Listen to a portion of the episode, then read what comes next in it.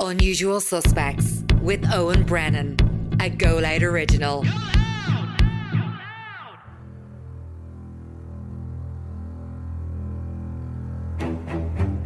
I go back with Father Pat. I would not think of disputing who's been on this street longer, him or me. He wins. While I'm at Father Pat's Benita's house on the Lower East Side of Manhattan, a man named Pitts arrives. My name is Pitts. I am an artist. Pitts is a long-time resident of the Lower East Side. I love this guy. And if you're me and you're not in jail doing 10 years for a crime you didn't do, you would love Father Pat too. He's one of those people who Father Pat has helped throughout the decades while working here. Many community residents, organizations, and the coalition to support Father Pat Moloney, the radical Irish priest, whom the government is trying to circumstantially link with the seven and a half million dollar Brinks robbery, are having a night of remembering the thousands of good deeds that the Father has done to help this community. Pitts has brought with him a flyer he had printed up in 1994, announcing one of the several community support rallies for Father Pat as the priest awaited trial. He's reading that flyer now. The Lower East Side is once again fighting for justice. A miracle is needed. We can bring that miracle to pass if we unite and show the world that we know he was not involved in any robbery. I have some stuff that I want to get off my chest about Father Pat. The U.S. government and everybody else down here was looking at him. I'm not even going to mention some of the filth that they talked about this man. I'm not going to tell you. You know, the U.S. government framed him, came in and said, We're the FBI and you are guilty. So now, what else do you want to know? This is the truth. While he awaited trial, Father Pat was surrounded by supporters, people like Pitts, and also by plenty of media drawn to him by the oddity of the story. For the past few weeks, Reverend Patrick Moloney's life has been in limbo. I've been to hell and back. I've been defamed, maligned. The FBI alleges Moloney stored away stolen money in an apartment, money taken from the Brinks facility here in Rochester. Some supporters say if the priest had a lot of money in an apartment, it could have come from donations. You know, he's been a very nice man. I don't believe the charges against him, I really don't.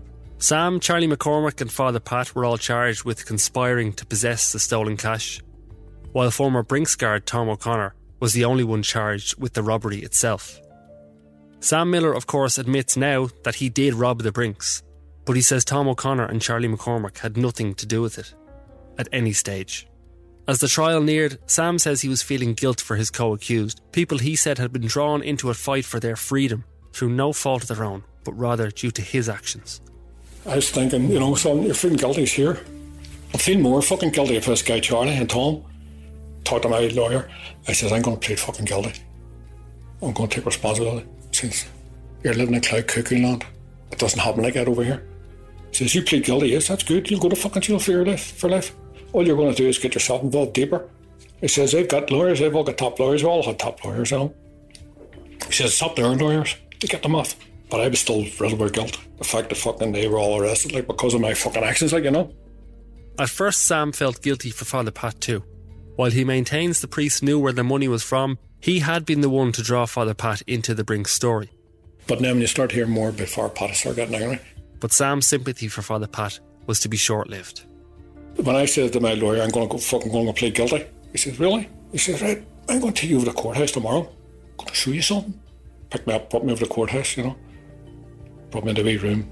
Watch this wee movie. So he puts a movie on, turns the lights off. Where's the popcorn? We were watching the tapes together.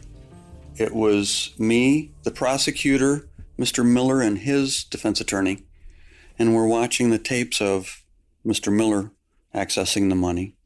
And then there's a tape of Father Pat accessing the money without Mr. Millar. And Mr. Millar looks at that and goes, No, why'd he go and do that? So next thing I see the fucking corridor, just thinking, what the fuck? So I must, they must have been watching for because you don't know what they've been up to, you know. So next thing I look, There's this figure walking down. It's far Pat. There's two guys with him. Shopping bags, empty. The next thing you see Pat coming out, he's carrying his. You're two men with bags, all fucking carrying the shopping bags. Says, You still think you're Smith? So he showed me again next to the north thing, you know? He says, He was in there like a jackrabbit. The may have him counting money on his own in the van. The video showing Pat taking the money from the apartment wasn't the only thing changing Sam's feelings towards the priest. As you can probably tell by now, Father Pat is not a shy man. He's a talker. And ahead of his trial, he was doing plenty of talking to the media. Two million dollars is nothing to sneeze at. No, not at all. Where did that money come from? I haven't the faintest idea. Of course, Moloney was only innocent man among the fucking forces. That's what he's telling the press. Basically, we all agreed not to tell the press, talk to the press. I was silence, complete silence. He's going out the fucking door. NBC News, front page, his big face. Listen, they're after me. This is a setup by the government because of my past being an activist. New York Times magazine. They are after me. Big smile. Wants the fucking publicity. Here's Tony. What, what's wrong with that guy? I says, Tony, that's, that's who he is. A few weeks before the trial began, Father Pat's first lawyer had to step away from the case, and so Pat was provided with lawyers from the Public Defender's Office. My name is Bill Clauss, C L A U S S. At the time, I was an assistant federal public defender in the Western District of New York, and I represented Father Pat. And when Bill and his team took over the case, they put a stop to Father Pat's media circuit. Uh, during that time, he did make a number of statements to the media. He framed this case as a frame up and talked about how he, he really was looking forward to testifying and telling his story. I think we convinced him pretty early on, I'd like to think so anyway, that we knew what we were doing. And uh, if we were telling him to shut up, you know, he, he, probably ought to shut up. Yeah, no, I thought he was very easy to work with and uh, enjoyable to be around. As the trial got underway on October 7th, 1994, everybody involved had reason to be nervous. For the FBI, it had been a victory to get this far, but not a flawless one. They had never found the remaining $5 million, so it was far from the home run they had hoped for. For them, a guilty verdict now was crucial. It was a major investment for the FBI. Everybody had to come up and testify. So we had the surveillance squad come up, we had the bank robbery squad come up. The four would plead not guilty, and despite the growing divide between Father Pat and Sam, they would not turn on each other throughout the trial. I think they had to be stand up guys, and they weren't going to turn on each other, and they weren't going to admit anything, and they just they were going to stonewall it. And if you're going to stonewall it, and you've got three guys, uh, well, four actually, but the kid that had the apartment was kind of like, you know, he was kind of like the appetizer. He was off in his own little world. But you got three guys that um, I can only assume that they got together and said, okay, nobody's going to take a plea, nobody's going to roll on anybody. We're all going to go to trial and let the cards fall where they may. And that's what happened. One of the key elements in the investigation, and in the initial case that prosecutors wanted to bring to court, was the idea that this could all be a grand plan hatched by the Provisional IRA, with the Rochester NORAID branch effectively working on their behalf. That theory, it turned out, didn't seem to stack up. In the year and a half since the heist, the FBI had turned up no proof of any link with the IRA. And before trial, it was decided there would be no mention of the IRA. For the prosecution, the challenge now was to draw together all of the various strands of the investigation and try to paint a coherent picture for the jury. Dave McKinley is a radio reporter from Rochester, and he covered the trial every day in the courtroom. The prosecution, really, they actually asserted that there were going to be a lot of pieces of evidence from a lot of places, that it was going to be largely circumstantial, and that all the pieces are like a mosaic, which, when you put together, would paint a clear picture of what happened. Uh, connect the dots, if you will. It make that connection between O'Connor and what he claimed to have happened and how that seemed improbable. To paint him as uncooperative with police, to paint him as not forthcoming with information when, as an ex police officer, he, he should be more forthcoming. He should be able to describe who took him, uh, he should know more than the average person who supposedly gets kidnapped and taken somewhere, and that he's not telling everything he knows. I think that was the the bent on him. The, the, the good father there coming in and out of an apartment where the money was eventually found, uh, and an FBI agent who testified that we could we could hear them with what appeared to be a money counter in there, and we saw them coming in and out of this apartment several times.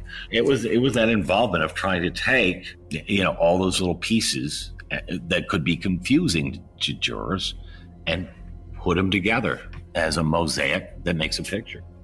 I think we had to lead them down the path and they had to make their own conclusion. I mean, you can't really paint any testimony. I mean, you can't taint it and you can't paint it. But uh, basically, we lay out the facts. I mean, we played a videotape of him carrying the money counter into the stash house. What more do you need? I mean, he's a co conspirator at that point. For the defence, the four accused would be tried together, but each of them would fight their own case. Well, each one took a little bit of a different approach because they had a different client to defend. But for example, O'Connor's lawyer, Felix Lepine, went up and said, You won't hear actual proof that Tom O'Connor is guilty of robbing the depot or of having anything, any of the spoils. That was his big point. For Father Pat's lawyers, it was a matter of raising doubt on one key point. This is Bill Clauss. He was Father Pat's lawyer at trial. They had a number of ways to connect him with this money. Now, did they have any direct evidence, as in he said he knew the money was stolen? No. So really, that became the the theory of the defense, which was that they really couldn't prove that Father Moloney, who was not involved in the robbery, and even the prosecution didn't want to say that or couldn't say that, how did he know that this money was stolen? It's a lot of money for sure, but is it a uh, absolutely uh, irrefutable inference that uh, when you have that kind of money in your possession that you must know it was stolen? Or could he have thought or did he think that the money came from some other source? Uh, and that was the theory of the defense that they could not prove that father moloney knew the money was stolen from the brinks facility Father Pat's lawyers argued the money in the safe at Bonita's house was being held there as part of Pat's work with undocumented immigrants. For Sam, well, for Sam, it really wasn't looking great. Remember the tyres? Yeah. The tyres that were on the van the night of the robbery? The tyres that left the imprint on the floor of the depot? The tyres that Sam later threw away in a McDonald's car park? And yes, the tyres the FBI watched him throw away and then retrieved. Yeah, those tyres. But soon I brought the tires in, I just sunk right down the fucking thing, you know. I, and you're trying to keep your face straight, but all the evidence is pump, pumping up against you, and you're thinking, the jury's looking at you. Every time we seen, and we've seen Millar dump it in the McDonald's, and you're thinking, you're looking at me, don't look at them, just let on, you're looking at the ceiling or something, you know, it's fucking desperate. It was terrible. The sweat used to just large out of me, like, you know, man, I said they can see me, they see, they know I'm guilty, like, you know. The tyres were actually never conclusively proved to match the markings left in the depot, but it certainly didn't help Sam's case. And there was more evidence that didn't prove Sam's guilt, but also didn't help. Like when the prosecution lawyers revealed that just 90 minutes after the robbery, a collect call had been made from a payphone in Rochester to Sam's home in New York City. As we know at this stage, Father Pat and Sam do not agree at all on how the entire Brinks affair unfolded. But they don't just disagree with each other, they disagree with a lot of what the FBI brought to trial. For Pat, it was things like agents saying they saw him counting money in a car while he waited at a red light. What are you talking about? I'm going to stop at a traffic light and count money in open public? It was a confounded fabrication. Pat also argues that the very first instance of the FBI's interest in him was a fabrication. The first time that Pat came onto the radar of the FBI was when they noticed Sam driving a new car and found it was registered to Father Pat. The FBI presented this as a truck bought with cash when applying for a search warrant. They wrote in their application for the sneak and peek warrant that Father Pat had bought the car with $26,000 in cash. This is not true. Now, without that piece of lie, they never would have gotten their warrant, either to search Stuyvesant town or come here. Father Pat says he bought the car with a $500 down payment and the rest on credit. The truth is somewhere in the middle. At trial, it emerged that Father Pat had paid $7,000 in cash for the truck, with the remainder on credit. Pat stands by his point that large parts of the case against him were unreliable or even dishonest. My case was an entire fabrication of testimony, not testimony. And then there's some evidence that Pat doesn't argue was legitimate in a sense, in that it did exist, but he argues it actually proved his innocence rather than his guilt. When the FBI raided the apartment, they found an old tweed suitcase with about $300,000 inside. In that bag was an Aer Lingus name tag, and it read Father Patrick Moloney. Well, now there's another one. Do you think for one minute I had a great big old Irish suitcase with my name and label inside it? And I brought it up to Sam to quickly use it to get stuff out of there. Do you think that I'm going to bring in a bag knowing that I hadn't a clue what was going on? With my name on it. I knew my name was on that. You see my logic? And if I thought it was anything to do, I would take it off the label, wouldn't I? I'm not exactly a stupid guy. And I've been around every imagine every crime from petty larceny to murder and triple murder. Including bank robberies. Robbers. So For Sam, while he doesn't really argue against the evidence, he doesn't buy into the founding point of the FBI's case. If you think all the way back to episode 1, we heard from a retired FBI agent named Bill Dillon. Bill has always said, and his colleagues have always supported that claim, that he quickly calculated on that night that if Tom O'Connor was involved in the heist, then it was likely that Sam could have been involved too. This is the mystery. No, this, this is this is how you speculate retrospectively. When you look at how did it all go wrong? Yes, it all went fucking wrong because you fucked up. But, but something initial started that. So this is what the FBI says. Got this old guy on, old retired American, Irish American FBI guy. Never forget him because I knew he'd been after me for years because he knew I was in the, in, in America. But anyway, his story was he was on TV. Once I found out Tom O'Connor's name brought up, it rang a bell, and then I went down my memory. Tom O'Connor, Sam Millar, biggest little shit. Like. So this is what they're saying. This is he was the one that started. You know, this is what they're saying. He said, "Find Sam Millar, you'll find who done the robbery." All bullshit. Total bullshit. Knew nothing about fucking being Tom or anything. It's all, bull, it's all bullshit, you know. But they're covering for something. That's not what happened. I don't know what happened. Something happened. Did somebody tout on us? I don't know. More likely. But I don't want to speculate because I don't know. I don't like speculating, you know. My own. Had to be. Sam also believes that the initial suspicions towards Tom were based off nothing more than his reputation. There was a lot of hatred for Tom. Tom was involved allegedly in four murders. Guy never spent a day in jail, never arrested. All speculation.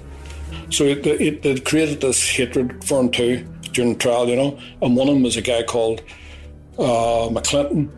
His brother had been killed up at the brewery, shot dead. And they said Tom shot him dead because he was seeing Tom's girlfriend. You know? One on one makes two, you know I mean? This is, that's a clear, you know, bullshit. You don't know what the fuck happened. You know, I never asked Tom. Tom's the quietest guy and that nicest guy. Not, not saying he couldn't be a serial killer, you know? But that was the whole shit that you kept putting in the newspaper about him, about him, about him, about, you know, trying to bring him down, like, you know. It's a fucking scandalous. Of course, I blame myself, like, at the time, like, you know. But that's way it was. But there was a lot of hatred there for him, you know, especially with McClinton family because they believed he, he killed Dave, Damien. I mentioned Sam's theory to Bill Dillon when I talked to him. He's entitled to his beliefs, but he's wrong. There was nobody ratting him out or dropping Sammy's name in this at all. It was not brilliance on my part. It was very, very obvious that all the events of that night made it appear to me to see the linkage was quite clear. I have no animosity towards Sam at all. I think he's uh, a victim in many instances of what happened in Northern Ireland in those years. He suffered terribly at Long Kesh. He suffered terribly from some injustices himself. So I have no animosity towards Sam. He's just wrong in that instance. For the fourth accused, Charlie McCormick, the owner of the apartment, that was a very different story. Probably our worst case was the poor guy that lent Father Pat the apartment. If you didn't think the evidence against Charlie McCormick was weak going into trial, and a lot of people did, it was just destroyed what little there was at trial. There was a piece of cardboard separating the cash in the apartment, in Charlie's apartment, which Charlie again hadn't lived in for months. He'd sublet to Father Pat. And there was a, a fingerprint or a thumbprint on one side of it, which seemed odd. Um, and it was, it was Charlie's. It was Charlie's fingerprint. So obviously he was moving the, the cardboard. Well, as as his lawyer astutely showed at trial, that had been the backing of a odd piece of art that Charlie had, which makes sense when you're taking the cardboard out versus where you're typically like holding cardboard with two fingers. when you're sliding it out of something, you're that's probably one of the rare times if you're moving cardboard, you're doing it with one finger, slipping this backing out of a, a, a print. And that's just what that was. They were able to show that. You know, there, there was this notebook that had numbers that they believed to be uh, added. It was the 7.2 million divided by three. And that's, uh, it was an old college notebook of Charlie's. There was lots of numbers in there, but you know there happened to be these numbers. There was a letter to the editor that he wrote when he was in college. You know, whatever I forgot, 15, 20 years before, maybe in which he talked about how much he loved money. I mean, that became part of the mindset. And it was like, as the lawyer pointed out, said, well, so you're basically telling me, based on this letter to the editor that he wrote in college, that you know, he was planning years ahead to, to thieve millions of dollars. So Charlie, other than the connection with Father Pat, there was really, there was really nothing against Charlie. Feel sorry for him because his family was night, every day at the fucking or crying their eyes out. This guy's a school teacher. Never had a parking ticket in his fucking life. On a holiday, comes home to a nightmare. You know, two fucking years. I, I don't want to say this with uh, certainty that this is what happened, but in the federal court system in the United States, about 90% or more of cases are resolved through pleas. They don't go to trial. And the way the federal beast is built is that you make a case if there's more than one person possibly involved by leaning on the someone and leaning on them and maybe offering or suggesting that you know we won't put you on trial if you just testify against these other guys here and maybe they did that with charlie mccormick and maybe it wouldn't surprise me i don't have any knowledge of it but it wouldn't surprise me at all and maybe he didn't and maybe that's how he ended up on trial because he wouldn't take some sort of deal. The background on Charlie was a little sketchy. We couldn't really figure out why he would allow Father Pat use the apartment to store money. It was kind of a, a lack of information on kind of like who he, he was kind of a big question mark who he was what what was his role. And we figured well you know what? He might make a really good witness against them I think basically the the prosecutors were like, well, if we charge the guy and he and he rolls on these other two clowns, you know, um, we'll have a really good cooperating witness. We'll cut him a really good deal. He won't go to jail, and we'll have a a really good uh, witness on the stand. And that didn't turn out that way. And his involvement was absolutely minimal. So I was kind of glad that he did uh, get the charges dropped against him. The defence knew there were some fundamental questions that they needed to answer convincingly. Father Moloney, before the trial, and when he was represented by another attorney, he made a number of statements to the media um, that essentially were of the they're trying to frame me, they being the FBI, they being the government, and um, um, I can't wait till I get my day in court to tell my side of the story. But when the time came, Father Pat decided he wouldn't take the stand. I think it became very difficult for us to win the case when Father Moloney decided that he did not want to testify at trial. Now, you don't have to testify. Again, in the American court of law, there's no obligation for the defendant to, to, testify. And the judge will instruct the jury, as he did in this case, that they're to draw no adverse inference, not to hold it against the defendant if he chooses not to testify. But sometimes facts just cry out for an explanation. Okay, that becomes an extremely delicate thing. All I can say to you was A, I'm a priest. B, if I did testify, my yes could say something, I know could say more. Could not testify without hurting a lot of people who had nothing whatever to do with anything relating to the case. They might ask me about my immigration work, my legal work, my this work, that work. Might even have thrown names out at me. I'll tell you frankly, Owen, I would have blown that guy out of the water. I've been around too long. I could have wrapped every question he asked, doubled it back on him. Yeah. Tom O'Connor, however, did take the stand. Here's Dave McKinley again, a radio reporter who covered the trial. Tom O'Connor, if he was less than forthcoming with information when he was interviewed by police, the night of the robbery and in the days that followed, uh, he was just as forthcoming, I remember, in his testimony. I'll use the term he seemed evasive. I don't remember. I, I don't understand the question. And it was quite frustrating, as I recall, uh, to the prosecutors who were trying to ask him questions. You know, he said he he tried to help the police solve the crime when he spoke to them uh, from his hospital bed after he was claimed to be kidnapped, but uh, said that one of the two Rochester police officers who came to speak to him was drunk. he thought. He said uh, he said uh, that detective and his partner uh, actually began fighting in front of him, and so he ended the interview because these guys didn't seem like they had it together. You know, the government wanted to know why. Why did you offer so little help after that? Why, why didn't you talk to another police investigator? Why did you shut down? And he said, you know, I needed time to rest. Again, the prosecutors said that an ex cop like Tom O'Connor would have made the effort to help the police. He, he, he more than the uh, average civilian would know how important that was, and that he didn't because he had something to hide. He, he kind of had this confused act about him on the stand. It, you know, for an ex cop, he, he didn't he didn't seem very familiar with how this worked. So it was really hard to to pin him. I mean, it, it I think it was easy to say, gee, he must have been the inside man because he was there and he's the one they chose to kidnap. And he's the one who knows this other guy who we've got the goods on pretty good, this Sammy Millar. So there must be something there. Dave still has his notes from the trial. Here's how he reported this at the time. For more than 10 hours over three days, O'Connor answered questions, mostly under cross examination by prosecutor Chris Buscaglia. Most times, O'Connor appeared confused. Buscaglia seemingly frustrated by the defendant's inability to answer questions directly. Uh, while the government's case against O'Connor is largely circumstantial, jurors will have to weigh whether he appears credible. Yeah. So that was his deal. Yeah, 10 hours over three days. And a lot of nothing. A lot of, uh, what? Can you repeat the question? I, I don't understand. You know, that sort of thing. For the FBI, Tom O'Connor's testimony was frustrating. But the thing is, they didn't really have anything else they could do.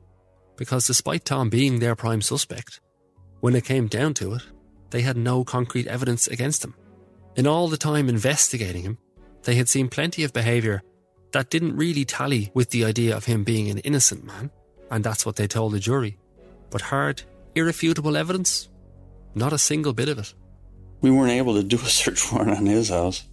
We didn't have enough probable cause to hit his house with a search warrant, so. Oh well. We did have him spending money on his house. He spent a lot of money improving his house. So we put a bunch of contractors on the stand and uh, they all got paid in cash.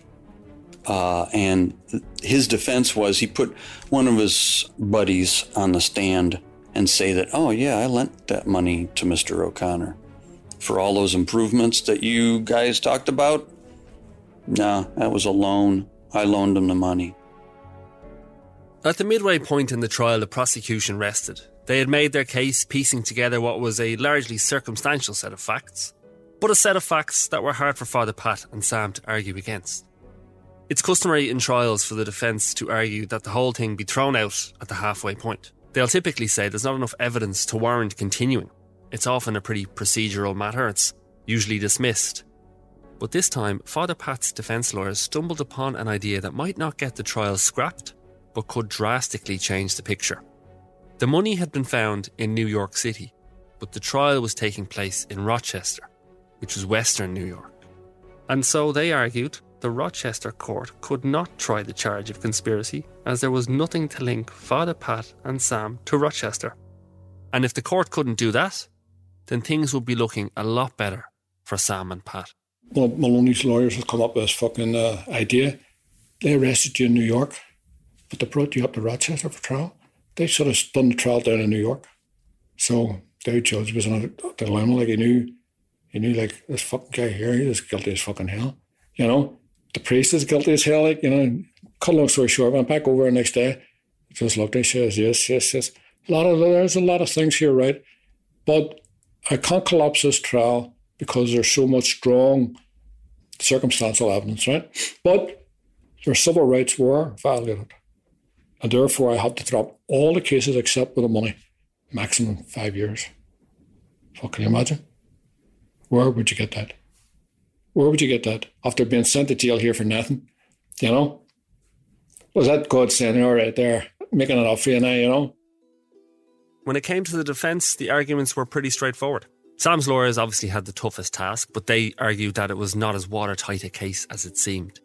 Tom's lawyers basically said, Where's the proof?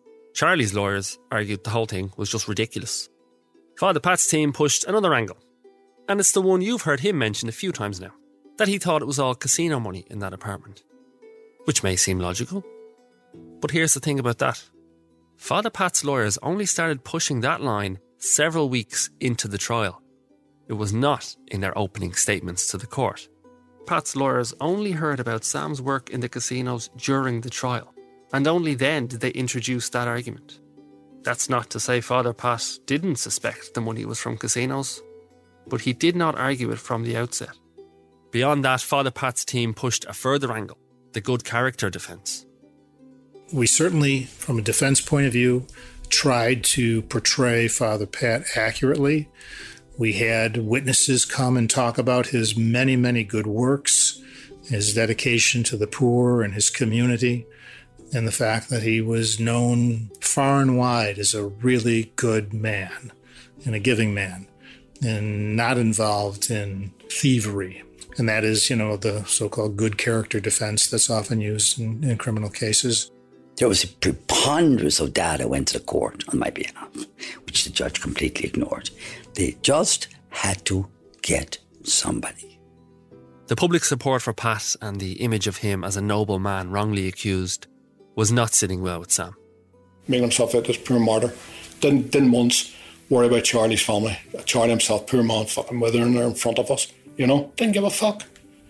But he's a martyr. And then the fucking nuns send me all these letters. You're going to hell. No, no, this is all orchestrated by him. You know. The trial had gone on for almost two months by the time the jury retired to consider their verdict. They would deliberate for 20 hours. As jury foreman Darlene Welch read the verdicts, relief from the family of Thomas O'Connor, accused of being the inside man. Charles McCormick, acquitted, was relieved to go free, but angry nonetheless. I think it's a real shame that this actually ever occurred. It really makes me very sad that power can be abused in such a manner. Few believed a jury would actually convict a priest. Father Patrick Moloney was one of the defendants that jurors did not believe. The gentlemanly priest, a chatty, polite man now in shackles. He and Samuel Millar were let out after the verdict, convicted as co conspirators in the $7.4 million Brinks heist. Upon leaving for the county lockup, the Melkite priest offered an angry and drastic response. Father, you going on a hunger strike? Absolutely. Why? American justice stayed low. Tom O'Connor and Charlie McCormick both walked free, while Sam and Father Pat faced prison time. Both had been convicted of possessing the stolen money, but the dropping of the conspiracy charge over the venue argument had spared them a major conviction. Nobody was found guilty on the charge of robbing the Brinks. I knew from the beginning I was going to be found guilty. There was 11 women and one man, all, with all due respect to them, country folk from Elmira, Rochester. They hadn't a clue what an inner city priest would be like. But if you had been tried in New York, if I'd been your sentence could have been much heavier. It could have been, but however, I don't believe I'd ever been, been convicted in New York. Ever. People are too sophisticated. They wouldn't have bought into the crap, the stuff that some of the government guys went up with. You heard a moment ago the news clip from the day of the verdict when Father Pat told reporters he was going on hunger strike.